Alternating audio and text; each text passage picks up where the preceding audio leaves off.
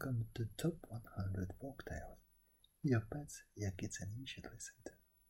The Princess of the Springs by Elsie Spicer Eells.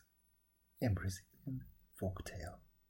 Once long ago, the moon giant wooed the beautiful giantess who dwells in the great river and won her love. He built for her a wonderful palace where the great river runs into the sea. It was made of mother of pearl with rich carvings, and gold and silver and precious stones were used to adorn it. Never before in all the world had a giant or giantess possessed such a magnificent home. When the baby daughter of the moon giant and the giantess of the great river was born, it was decreed among the giants that she should be the princess of all the springs and should rule over the, all the rivers and lakes. The light of her eyes was like the moonbeams, and her smile was like a moonlight on still waters. Her strength was as the strength of the great river, and the fleetness of her foot was as the swiftness of the great river.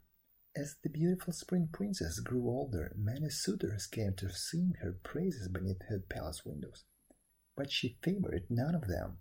She was so happy living in her own lovely palace with her own dear mother that she did not care at all for any suitor no other daughter ever loved her mother as the spring princess loved the giantess of the great river. At last, the sun giant came to woo the spring princess. The strength of the sun giant was as the strength of ten of the other suitors of the fair princess.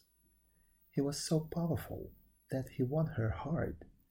When he asked her to marry him, however, and go with him to his own palace, the Spring Princess shook her loveless head. "Oh, Sun Giant, you are so wonderful and so powerful that I love you as I never before have loved a suitor who sat beneath my palace window," said she. "But I love my mother too.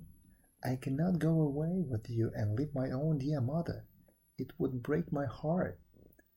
The Sun Giant told the Spring Princess again and again of his great love for her of his magnificent palace, which would be her new home, of the happy life which awaited her as the queen of the palace.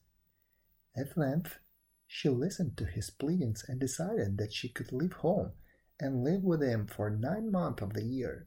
For three months of every year, however, she would have to return to the wonderful palace of the Mother of Pearl, where the great river runs into the sea, and spend the time with her mother, the giantess of the great river. The Sun Giant at last sorrowfully consented to this arrangement, and the wedding feast was held. It lasted for seven days and seven nights. Then the Spring Princess went away with the Sun Giant to his own home. Every year the Spring Princess went to visit her mother for three months according to the agreement. For three months of every year she lived in the palace of Mother of Pearl, where the great river runs into the sea. For three months of every year the river sang once more as they rushed along their way. For three months the lake sparkled in the bright sunlight and their hearts once more were brimful of joy. When at last the little son of the Spring Princess was born, she wanted to take him with her when she went to visit her mother. The Sun Giant, however, did not approve of such a plan. He firmly refused to allow the child to leave home. After much pleading, all in vain, the Spring Princess set out upon her journey alone, with sorrow in her heart. She left her baby son with the best nurses she could procure. Now it happened that the giantess of the great river had not expected her, her daughter would be able to visit her that year. She had thought that all the rivers and lakes, the palace of Mother of Pearl, and her own mother heart would have to go alone as best they could without a visit from the Spring Princess. The giantess of the great river had gone away to water the earth. One of the land giants had taken her prisoner and would not let her escape. When the Spring Princess arrived at the beautiful palace of the Mother of Pearl, and gold and silver and precious stones, where the great river runs into the sea, there was no one at home. She ran from room to room in the palace, calling out, Oh, dear mother, giantess of the great river, dear, dear mother, where are you? Where have you hidden yourself? There was no answer. Her own voice echoed back to her through the beautiful halls of the Mother of Pearl, with their rich carvings. The palace was entirely deserted. She ran outside the palace and called to the fishes of the river. Oh, fishes of the river, have you seen my own dear mother? She called to the sands of the sea. Oh, sands of the sea, have you seen my darling mother? She called to the shells of the shore. Oh, shells of the shore, have you seen my precious mother? There was no answer. No one knew what had become of the giantess of the great river. The spring princess was so worried that she thought her heart would break in its anguish. In her distress she ran all over all the earth. Then she went to the house of the great wind. The giant of the great wind was away, but his old father was at home.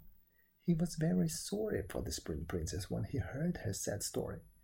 I'm sure my son can help you find your mother, he said after he comforted her.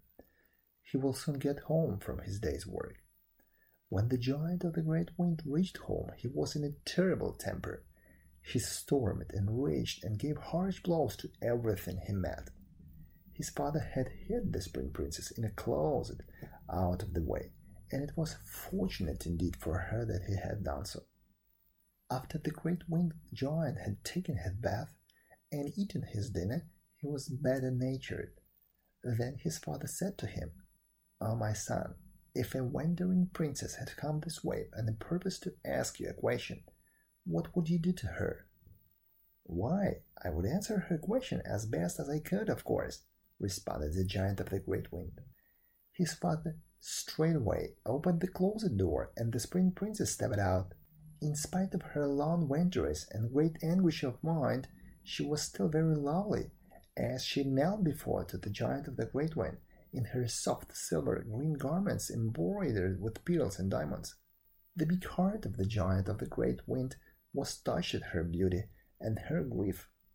O giant of the great wind, said the spring princess, as he gently raised her from her knees before him. I am the daughter of the giantess of the great river. I have lost my mother.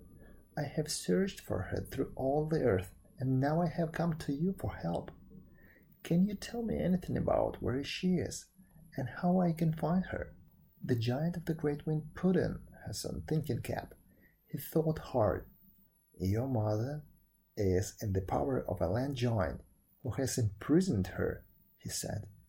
I happen to know all about the affair. I passed that way only yesterday I'll gladly go with you and help you get her home. We'll start at once. The giant of the great wind took the spring princess back to the earth on his swift horses. Then he stormed the castle of the land giant who had imprisoned the giantess of the great river. The spring princess dug quietly beneath the castle walls to the dungeon where her mother was confined. You may be sure that her mother was overjoyed to see her. When the spring princess had led her mother safely outside the castle walls, she thanked the giant of the great wind for all he had done to help her. Then the giantess of the great river and the spring princess hastened back to the wonderful palace of Mother of Pearl, set with gold and silver and precious stones, where the great river runs into the sea. As soon as she had safely reached there, once more the spring princess suddenly remembered that she had stayed away from her home in the palace of the Sun Giant longer than three months she was supposed to stay according to the agreement. She at once said goodbye to her mother and hastened to the home of the Sun Giant, her husband, and to her baby son. Now, the Sun Giant had been very much worried at first when the three months had passed and the Spring Princess had not come back to him and her little son. Then he became angry he became so angry that he married another princess.